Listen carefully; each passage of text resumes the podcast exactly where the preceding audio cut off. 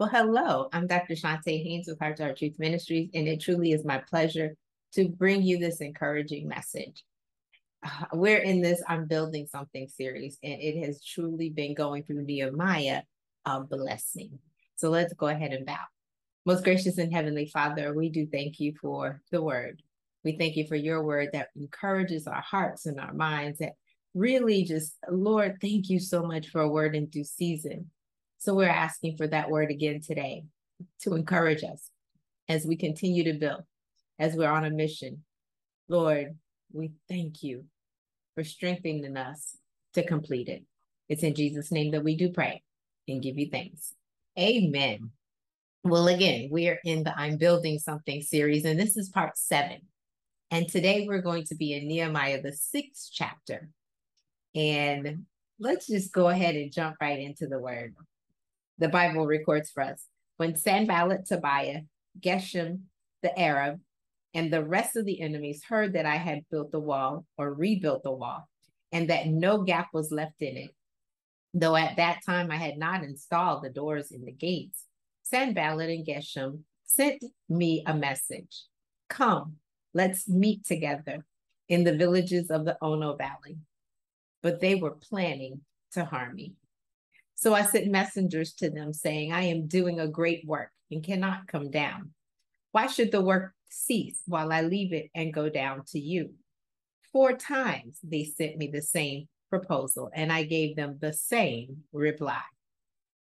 Sanballat sent me this same message a fifth time by his aide, who had an open letter in his hand. In it was written, It is reported among the nations and Geshem agrees that you and the Jews plan to rebel. This is the reason you are building the wall. According to those reports, you are to become their king and have even set up the prophets in Jerusalem to proclaim on your behalf, There is a king in Judah. Hmm. These rumors will be heard by the king. So come, let's confer together. Then I replied to him, there is nothing to these rumors you are spreading. You are inventing them in your own mind. For they were all trying to intimidate us, saying they will become discouraged in the work and it will never be finished. But now, my God, strengthen me. Verse 10 I went into the house of Shemaiah, son of Delaiah, son of Mehetabel, who was restricted to his house. He said, Let us meet at the house of God inside the temple. Let us shut the temple doors because they are coming to kill you. They are coming to kill you tonight. But I said, Should a man like me run away? How can I enter the temple and live? I will not go. I realized that God had not sent him because of the prophecy he spoke against me. Tobiah and Sanballat had hired him. He was hired so that I would be intimidated, do as he suggested, sin, and get a bad reputation in order that they could discredit me. My God, remember Tobiah and Sanballat for what they have done, and also Noadiah, the prophetess, and the other prophets who wanted to intimidate me verse 15. The wall was completed in 52 days on the 25th day of the month Elul. When all our enemies heard this, all the surrounding nations were intimidated and lost their confidence, for they realized that this task had been accomplished by our God. During those days, the nobles of Judah sent many letters to Tobiah, and Tobiah's letters came to them for many in Judah were bound by oath to him, since he was a son in law, Shechaniah, son of Era, and his son Jehonian had married the daughter of Meshullam, son of Berekiah. These nobles kept mentioning Tobiah's good deeds to me, and they reported my words to him, and Tobiah sent letters to intimidate me. Wow there is something going on. There is absolutely so much going on when you're on a mission. When we're on a mission from God, God sends us an assignment. There's always an enemy that is there to attack. So today, part seven, and you're still building something here in this series. My mission matters. My mission matters. When God has you on assignment, don't let the little things spoil the mission. When God has you on assignment, hear me good. Every pastor, every leader, every teacher, every business owner, when God has you on a mission, don't let the little foxes spoil the vine you know, sometimes you can go on a trip, and I've heard it told of many preachers who were doing conferences that all of a sudden their door keys to the hotel wouldn't work and they would be sitting in the lobby or they'd have to go down three or four times for the keys to work. Could be a little bit of frustration, but the whole idea is to get you off your game so that you won't be in the spirit. You'll start getting in the flesh. What about a car breaking down? on your way or flight being delayed or accommodations being substandard and you're like hey i could just go down the street to another hotel they don't even have to know i'll come back here late or a late pickup anything to get you distracted so that you're not paying attention to the mission You're focus should be on those that you're going to serve your focus should be on meeting their needs that's what our focus should be on all the time but sometimes we get caught up in what is the profit going to be here? What do I need to do there? Who is going to be coming? How can I serve them that are in the area and not the people who came to receive? We don't necessarily want to look for a title. We don't want to necessarily only be paying attention to those who have some prestige. We want to pay attention to everyone who is in the house. Well, there are some tricks some tricks of the trade, if you would, that came up. The book written by Nehemiah identifies some of these tricks that are coming up. But hey, tricks are for kids once we grow up. Once we know and we see what Satan's plans are and what his little job is, you know, he only has so many tools in his bag of tricks. But guess what? We're going to deal with those tricks today because I want you to be encouraged. The first one was distraction. Sitting Sanballat and Tobiah, hey, come, let's talk. We need to have a conference.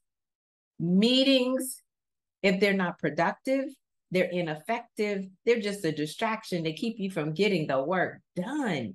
We need to get the work done. These fake meetings, this hidden agenda, these ulterior motives that they had were to get him off of his game. Anytime there's small talk, anytime someone calls you on the phone and say, hey, let's go take a break, let's go do some fun, let's go shopping, let's go do this break from work, you're not getting the work done and the work is still waiting for you when you come back. Yes, breaks are good if it is appropriate. But when a person out of the blue calls you and you know they're a distraction, don't look at that text. Don't pick up that phone. You know better. So Nehemiah said he would not be deterred. In other words, we need to be, as First Corinthians, the 15th chapter and the 58th verse says, be steadfast, unmovable, always abounding in the work of the Lord, knowing, for as much as you know, that the labor that you have in the Lord is not in vain. The second thing that comes up is disguise. That's right. They try to disguise themselves. They send a letter. The letter is sent with a lot of invented false statements, lies, rumors. Always talking about the rumors they're going around telling you. Have you ever had anybody try to tell you what you're thinking? And you're sitting there going, I wasn't thinking that. Or what your motive was. I wasn't thinking that. I wasn't trying to do that. They're getting you to try to doubt yourself so that you're, it's a disguise to get you frustrated, to get you off your game, to get you messed up that's not going to get you because tricks are for kids. Your message matters, your mission matters, and you're on your way. They're trying to intimidate you because they wanted, or in this case, they were trying to intimidate Nehemiah because they wanted to discourage the people from continuing to get the work done. They were doing the work. Remember, they were fighting with one hand they were had swords in the uh, or sorry they had swords in one hand but they were hammering with the other they were working so in all of that we have to recognize what nehemiah said he goes but my god strengthen me He wanted to be strengthened. It reminds me of Hebrews chapter number 12, verse 12. It says, Strengthen my feeble hands and my weakened knees. Lord, my tired hands and my weakened knees. Lord, prayer is your weapon. Yes, opposition is going to come. They're opposing the mission. The point is for them to get you to stop, to not get you, to get you to back up, to get you to shut up, to get you to shut down, to get you to cease and desist, to get you to not carry out the plan that God has for you. But you're not going to fall to either one of these tricks so far distraction or the disguise that they have. The third one is deception, false prophets. He sends a false prophet. He says, Hey, come on to the temple with me. We're to go get locked up in here because they're getting ready to kill you. He said, I'm not to believe you because, see, I tried it. The Lord revealed to me that you were not. False prophets trying to tell him to sin.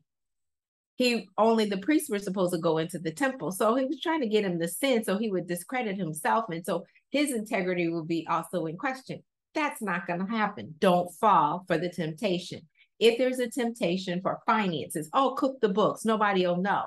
Don't do it. A, a, a temptation for sexual sins, don't go with that harlot. You should not do that. A premature promotion, hey, if you do this for me, then I'll make sure you get this on the other hand. You know, those smooth talking, slick talking people, you see them all the time on TV, but do you recognize them in real life? You have to be on guard. The Bible tells us in First John 4 and 1 Beloved, believe not every spirit, but try the spirit to see whether or not it is of God. Because many false prophets have gone out into the world. You don't want to fall prey to those. The fourth trick that is identified in Nehemiah chapter number six is to discredit. That's right. They give a false report. And in that report, I notice he says, This is what has been coming up. And Geshem agrees. Really? Your name dropping? Name dropping? I don't know about you, but it's one of my pet peeves. When people start dropping names, I'm wondering why are you hiding behind them? Sometimes they just say, well, and other people said they don't even drop a full name. That's because they don't have anybody coming with them, but they think that because they got a crowd, you're going to bow down. Oh, don't do it. Don't fall prey to that. That's to discredit you. Don't tarnish your own reputation or your integrity because of what somebody else is saying or somebody else is doing. That's not the case. So I remind you of Isaiah, the 54th chapter and the 17th verse. It says, No weapon formed against you is going to prosper, and every tongue that rises up against you in judgment, you shall show to be in the wrong. You shall condemn. That's right. And then, in addition to that, Romans, the 12th chapter and the 19th verse, vengeance is mine, saith the Lord. So, yes, the enemy is going to come just like he came for Jesus. Jesus is our best example. What did he try to do? Satan, even in the wilderness, from the very beginning, tried to get three things at him, right? The tools that Satan has in his bag of tricks, they are never changing. The lust of the flesh, the lust of the eye, and the pride of life. He tried stones, turn it into bread, forget your complete mission, Oh, bow down to me and I'll give you a premature promotion. Remember all of those things. Jesus didn't fall for it. Then you got the Sadducees and the Pharisees that come and they try to test him and everything that he was doing. They tested his authority. They tested what he said, if he knew the word, if he was following Moses' law, if he was following anything that was of God, because they didn't believe that he was coming over to take over their power. They even tried to trick him with what we call a two horn dilemma. Remember the woman caught in adultery? What are you going to do? Are you going to stone her? Jesus was very smart about how he handled it. They even tried to denounce the miracles that he worked, and even going to the people who received the miracles to say, he really didn't do that. Oh, curse him. And, you know, believe, you know, worship God. Identify that God did it, not him. And you know, beyond a shadow of a doubt, who did. They set him up even for crucifixion for just a few coins. So, what did Jesus do? He stayed focused on the mission. The mission was for our salvation. The mission was to go to the cross, teach the word, be the, the express image of God in the flesh so that we would know what God's character was like, that he would bring him close to us, but he ultimately needed us to be reconciled to him. So your mission does matter. And I'm here to encourage you. If you are a pastor, if you are a teacher, if you are a business owner, I'm here to encourage you today. Why? Because opposition is going to come when you have an assignment from God. Keep going. That's what I want you to take away from you today. You have to keep going. Um, you are about to do a great work. You're in the process of doing a great work. So don't let and don't sweat the small stuff. Sometimes your mission might seem small, might seem small to others, but think about this fact. There were babysitters for Billy Graham, for Myles Munroe, for Martin Luther King Jr., even from your favorite pastor or teacher. What if they thought that their mission was small? They played a big part in their lives, and their lives have impacted many. Same thing's going to happen for you. You're on a mission, you've got work to do. Go do that great work and be encouraged to keep going. Don't let someone stop you. Don't let someone kick you back and, and shut you down or shut you up. No, do it. If God has called you to it, you can do it. And there's so many of us waiting to hear what you have to say because God has placed a word on the inside of you. Stay focused on the mission and swat the mosquitoes. That's right. Eh, don't want to talk to you. Don't need to talk to you. Nope, don't need a no meetings today. Nope, not doing it. Gonna keep doing the work. Sword in one hand, hammer in the other. And lastly, I want to leave with you a simple response can communicate effectively. No is a complete sentence. Are you coming? No. Are you going to meet with us? No. Are you going to come down from the wall? No. Are you going to go into the temple? No. No, I'm not going to do that. Don't have time for this long, drawn out conversation to tell you that you are trying to discredit me. You're trying to disguise yourself as something that you're not. You're trying to be deceitful or deceptive, and you are just trying to discredit me. I don't even have to tell you all of that. All I simply have to say is no. Your work matters. Your message matters. Your mission matters. You are here to solve a solution or to bring a solution to a problem that is here on this earth. And until you solve it, it'll kick, kick down the can or down the road to the next generation if you don't solve it. I beg you, do what God has called you to do. You know it follows his character, you know it's in his heart. And there's so many of us that are waiting for you. Let's bow. Most gracious and heavenly Father, God, we do thank you. We thank you for the assignments that you have given us. Lord, some might seem bigger than others, but all of them are important. Can you imagine, or we imagine, the fact that you picked Mary, you handpicked her? Lord, many might think that it was, it was, hey, it could have been me, but we all could not have gone through what you allowed her to go through. You knew what was in her, you knew her heart. We couldn't have been a David. You knew what was in his heart. Father, Thank you for the assignments that you have given each and every one of us. Let us work the work that you have called us to. Let us put our hand to the plow and never turn back. Father, we want to be strengthened when our hands seem tired. We need an Aaron and a Hur on either side to continue to hold us up. Encourage our hearts today. Encourage us and let us know, Lord, that you have not only used our words, but you've used our lives to be a message and a mission, a testimony for others to see and hear so that we, Lord, would be able to do what you call. We want our to be the best option on this planet. Our brand, our business, our ministries. We want them to reach the people you called us to, to be impactful, to influence, to do what you have called us to do. And yes, Lord, there's sometimes discouragement. Yes, Lord, we see the deception. Yes, Lord, we see all of the tricks of the enemy. But Father, keep us focused. Strengthen us where we are. Encourage our hearts, remind us, anoint us afresh. Speak to us, Lord, and let us be reminded when it doesn't sound like you or your character, when it's not in your word, then it's not something that we're going to go against, and we're going to be obedient to you. Thank you for calling us. Thank you for commissioning us. Thank you for the assignment. And thank you for strengthening us so that we would then be able to continue. It truly is in Jesus' name that we do pray and give you thanks. Amen. Well, God bless you today. God has got some great things for you.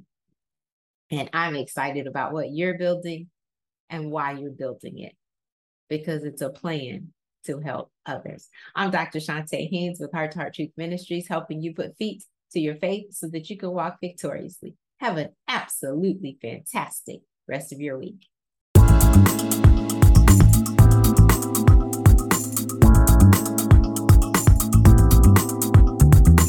You can find us online at h the number 2 htruth.org.